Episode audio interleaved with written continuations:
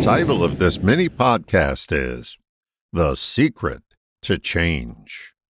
I was chatting with a friend on the phone the other day, and it was apparent to me that the only thing standing in their way was them. After we hung up, the grasshopper popped in with this For things to change, you got to change. The secret to change is you, me. What are we doing that's keeping us on the wrong road?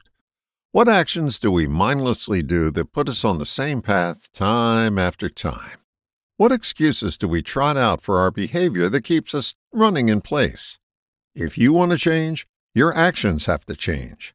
The only person in charge of your actions is you.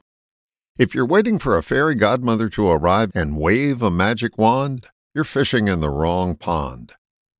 What do you want to change? Your health, your state of mind, your station in life, or something else? It all begins with you. Doing the same thing over and over and expecting a different result is nuts. So the question is do you have the guts to change? You have all the tools at your disposal. If they stay in the toolbox, your life will stay on the rocks. I'm reminded of a story the late Dr. Dave Dobson told. It was about a guy who was overserved at a bar slash restaurant and had to pee in the worst way.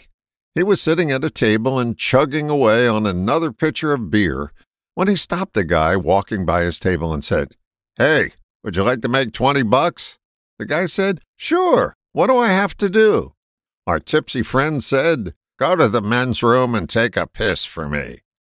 If you're waiting for someone else to do it for you, it's going to be a lifetime of waiting. The secret to change is you. What action can you take today to get you on your way? All the best, John.